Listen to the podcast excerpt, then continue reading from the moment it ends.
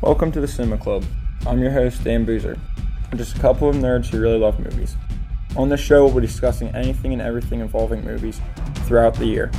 Today, we'll be discussing Doctor Strange and how it fits into the Marvel Cinematic Universe. So, we're here with Zach Pfeiffer, Campbell Dunham, Mr. Sterner. My name's Dan Buser. Today, we're going to be discussing the film Doctor Strange. So, just to get out of the way, what did everyone think of the film? Did you like it? Was it awful?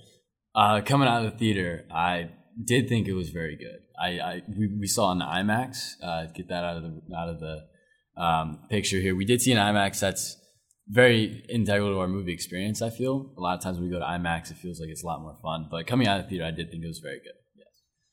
Um, I also enjoyed it quite a bit. Uh, while it did have some flaws here and there, I thought overall uh, it passed. It went past those, and it did build on good story and stuff like that. So I did like it.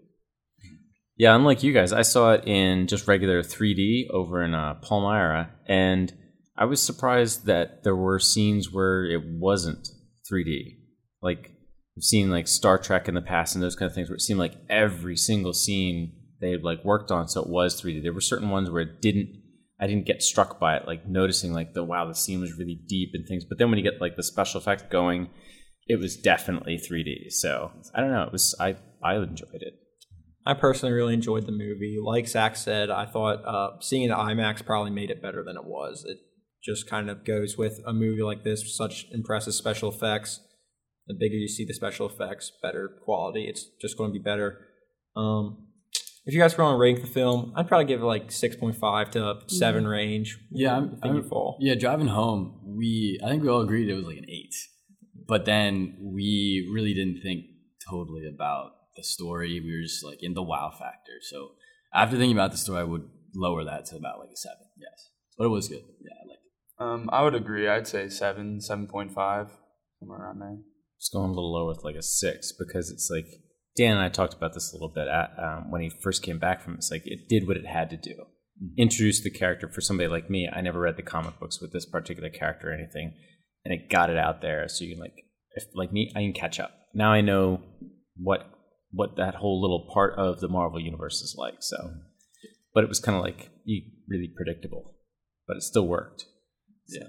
Yeah, I feel like a lot of the Marvel movies are kind of starting to run into this problem of, uh, and this goes right to the comic writers, you know, Stan Lee, whoever's working on these comics. They all use a somewhat similar method to kind of set up their characters. Um, you know, in this movie, it's really obvious: car crash. You know, other movies, science experiment, uh, radiation, whatever it may be, genes mutated or something. This movie suffers from that. It suffers from being like the fifth major superhero movie, sixth major superhero movie that is released this year. So there's a little bit of fatigue. I felt like um, Exactly right. Yeah, and it that, hits the beats. and that's an unfortunate position for the movie because if it, it weren't for the precedents that they set, it would be. We'd probably think it was a lot better. Yeah, I would agree with that. Yeah, that's true. Because you think about like Iron Man, those kind of things like that. Like we were talking about, like it's an arrogant guy that has this, you know, mm-hmm. epiphany, has this downfall, which brings about his awakening. And if it had been like it had been the first film, they decided like Marvel says, nope, we're going to go with this one because that visual spectacular thing, and that's number one film. They roll out way back when.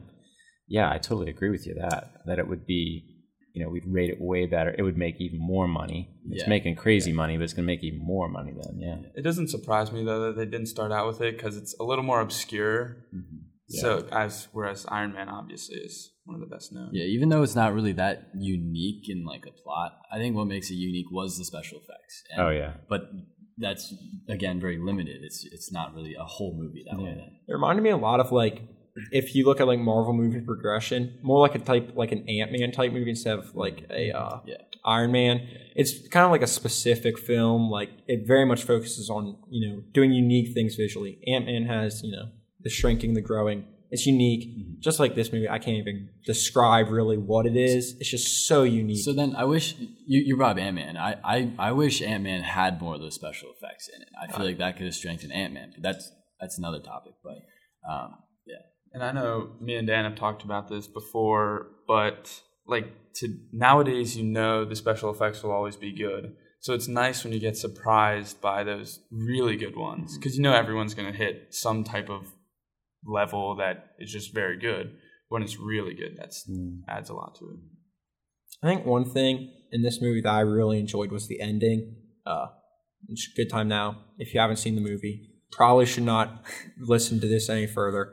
Um, but the ending when they're putting the city kind of back together, I just I thought that was so cool because The anti-destruction. anti-destruction. It's like I hate to pick on DC and Man of Steel, but it's like to have an entire like it's just so cool to actually see the city go back together. Like when they brought Wong back to life was really entertaining. Like they used that really cleverly. I thought. I didn't even think about that, but I guess the death count is very low. Low. Almost Yeah. Like like one or two, maybe. So that's where I see the movie does become a little more unique. It brings up a lot of good questions at the end, uh, which is like you can save, just like him transitioning from a doctor to saving millions of people's lives, where he, as a doctor, he would save, I mean, like a couple people per day. But I mean, that's still amazing. But at the end, he transitioned to shape, saving a whole race. And I feel like that's where his character We s- saved the whole world. You're exactly right. Yeah. Yeah. I I don't know. The it's kind of maybe because I've seen so many films.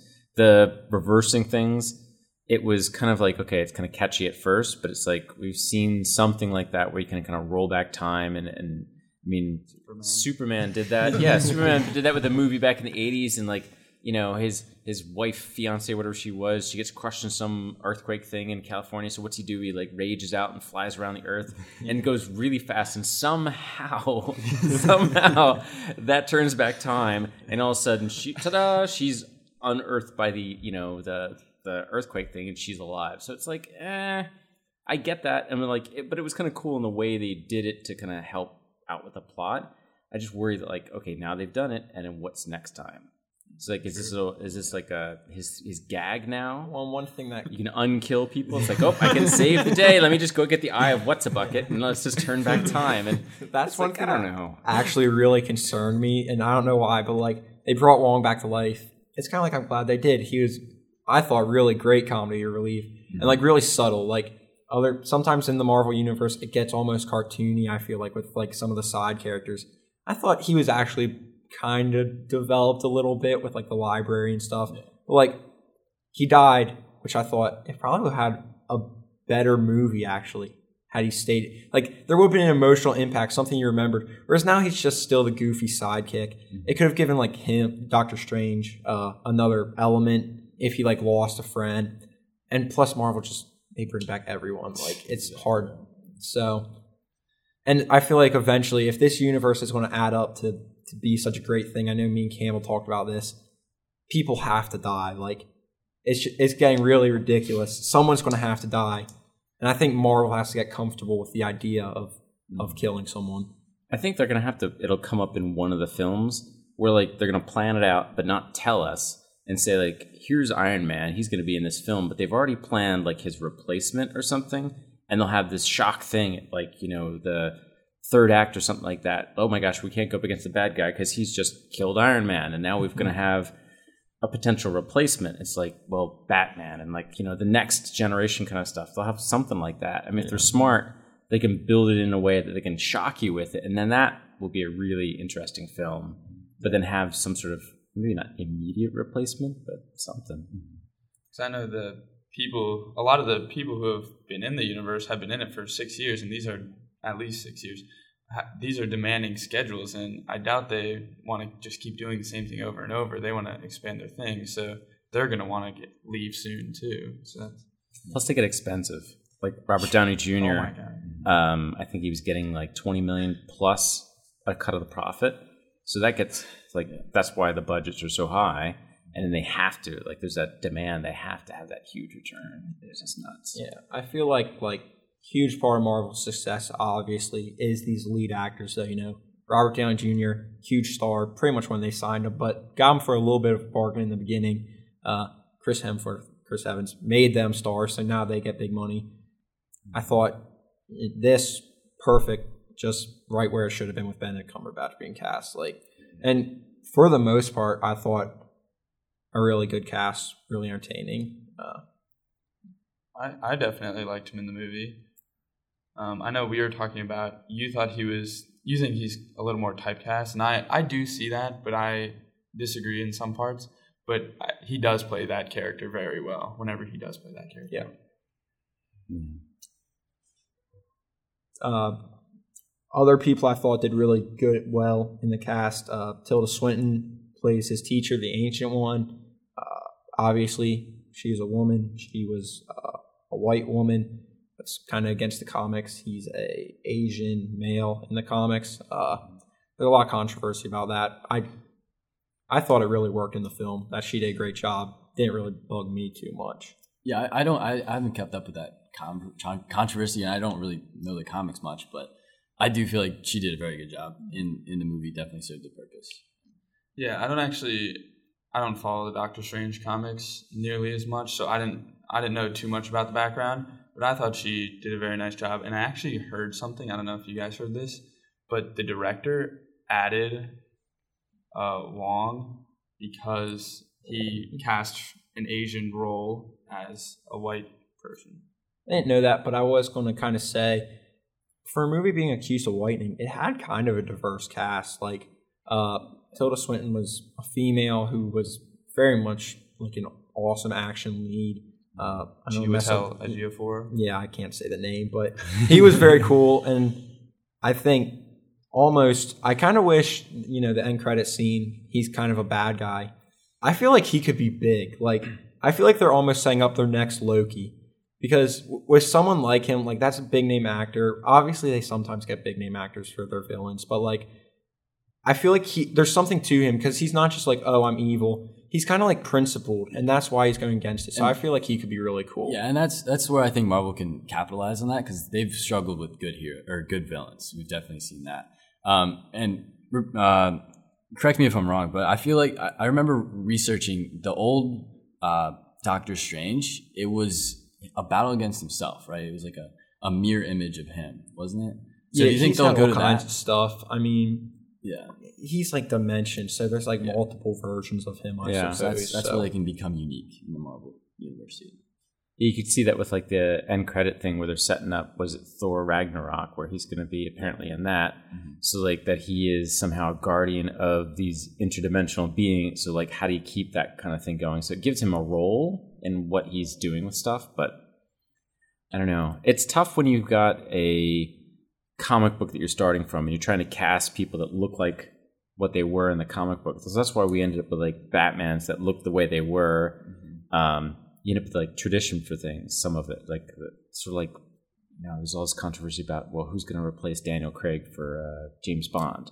You know, eventually, okay, is it going to be another white British guy, or are they going to get really crazy and do something weird? And is that going to really tick people off? Because like, no, this is the way it's always been. So you get that same sort of feel.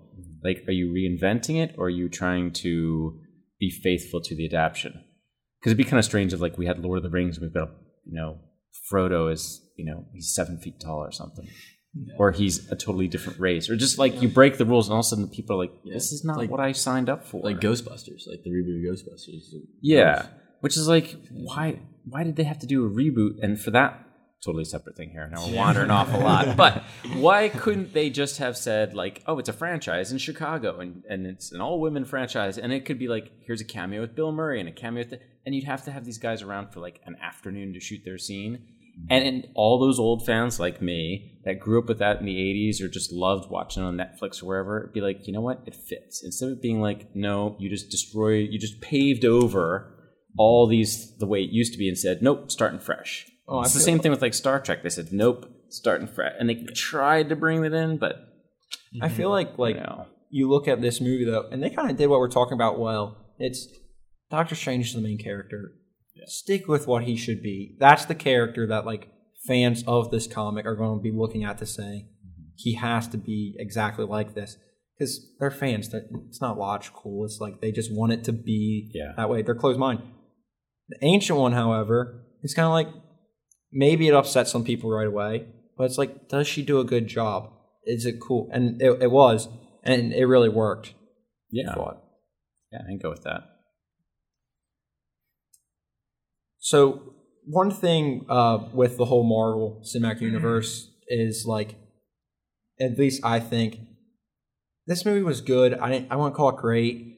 In their universe, it's probably on like the lower half. I feel like just because I feel like in a movie like their movies have so much scope now. I feel like what I'm really excited though is to see this character interact in uh, other parts of this universe. Thor Ragnarok is shaping up to be it could be awesome. Well, Like that's what five out of the six stones they found. yeah, it's So- fine. This movie had a lot of importance. I feel like in the universe, and sometimes I felt like that almost maybe held this movie back a little bit in setting up everything. But it's also a really exciting uh, prospect moving forward. Um, I I kind of see it like towards the middle of the pack. So uh, I don't know. Did you when you said lower half? Did you mean like toward? Do you mean t- closer to the middle or closer to the bottom? The good half, the the you toward mean you mean like the bottom bottom bottom eight or bottom six or whatever? But you So mean like the forty, towards like the fortieth percentile, like, Like, closer to the middle, before but not we quite get to like failing. bad, you know, like Right, okay. like good, entertaining. Is it one of those ones where it's like you haven't seen it? Like, are you you know What would you put below him then? four two, uh, Iron Man, two, Iron and Man three. two, Iron Man three. Yeah, I'd probably put the first Thor below it. I, that was first an- Thor's Thor is good. it was feel like another one that was kind of setting things up. So they had Yeah. that kind of theme, and it was largely predictable. So Hulk. Have to throw Hulk in there. It's Yeah. wrong Which- which actor and one? Yeah, the Edward Norton version. Um, Um, I I also first Captain liked it- I also liked it a Oh, little first better Captain than America Ant was awful. I didn't like that at Yeah. all. yeah. Um, Sorry. yeah. Uh, maybe Age of Ultron even, which, I is, was which is weird. But like Age of Ultron to me, like the more and more I look back on that movie, the more and more like it was all like special effects. And not to go off on this movie, but this movie it does a better job. I felt like of telling just a complete story, a whole story. One thing I hated in this movie was like the romantic subplot. It so tacked on and Natasha. yeah, it, was, it seemed really Bruce, yeah. thrown in there. Like Yeah, that was Just- not well done. there's parts of that movie that the worst part, the bad parts in that movie are like worse than the good parts in it. There's good parts. I feel like that movie was together. definitely made for the money. Uh, they used the name Avengers, and they got ticket sales from that. Right. Whereas I feel like they didn't do any risks just because of that inside that movie. Yeah. It's like you Well, there's not enough time. Sorry, there's not enough time to develop characters when you've got what seven, eight, Yeah, nine exactly different right, main yeah. characters plus some villains, multiple villains you got to deal with, and how do you weave all that together so you can like have it work, mm-hmm. and then try to have some sort of plot out of that, mm-hmm. and have some sort of like emotional something like oh, there's some new characters we just created and we just killed some of them off. So it doesn't really have the same impact as like, oh, here's this new character that's struggling with this whatever, and you're following that one character. Yeah, you've got two hours of time to develop one character or two characters. This one is like, great, you got 9 mm-hmm. There's just not enough minutes left. And I was just gonna kind of say some parts of Age of Ultron did kind of seem just like a rehashing of the first, like the climactic battle was were all of them like in slow circle, motion. like, Yeah. yeah, slow motion going around. Faceless CGI Yeah. guys. And maybe that's having the same director back, but I don't even know. It just seemed like very similar to the first I think some of that's it, it markets well overseas. You don't have to understand the mm-hmm. subplot, Right. the language. It's just cool. Look at the action. Transformers movies. Yeah, They're awful true. movies. They're still making like a billion dollars. Because those are those kind of films. Like if you just take the action scene on its own, they're actually not that bad. Just the action scene. It's like, well, visually it looks kind of cool, and there's this tumbling action. It's loud and boom and bang and crash. And Metal like, oh. dinosaurs. Yeah, and some of that's kind of like, okay, that's kind of cool. Yeah. But then if you actually understand the plot, like this doesn't make any sense. What is going on? This is just dumb. so it's not really. It's like a classic popcorn film. It's not something you're going to just like really think about deeply afterward. Where like Inception, you leave the film and you're like, what was going That's so cool. What does it mean? What's what's going on? What could be the possibility of the future? of Something like that or whatever. Like this, at least they build onto each other. Transformers is like you get to the end of the film, it's like, all right, it'll be about two years till we see the next one, and we're gonna you know make about a billion dollars on that one too. and I can't tell you anything about the previous ones, and I've seen them all. I have no idea what they're about. I don't remember at all. they just all gone. So uh, to wrap things up here, we kind of always want to talk about um, who should see this movie, who shouldn't. Uh, is it a masterpiece that everyone should view? Something like Schindler's List. Uh, is it absolute filth? no one should ever watch it. Grown ups too. I what like we got here? description. So we did throw around the idea that it could be like special effects with the Oscars, that it, it could actually make a difference there. Where If they crack the Oscars, this would be probably the movie to do it. yeah, yeah, you, we, we think that, but I think that's that's enough to see the movie. You should definitely try it, but it's not top tier. It's not too good.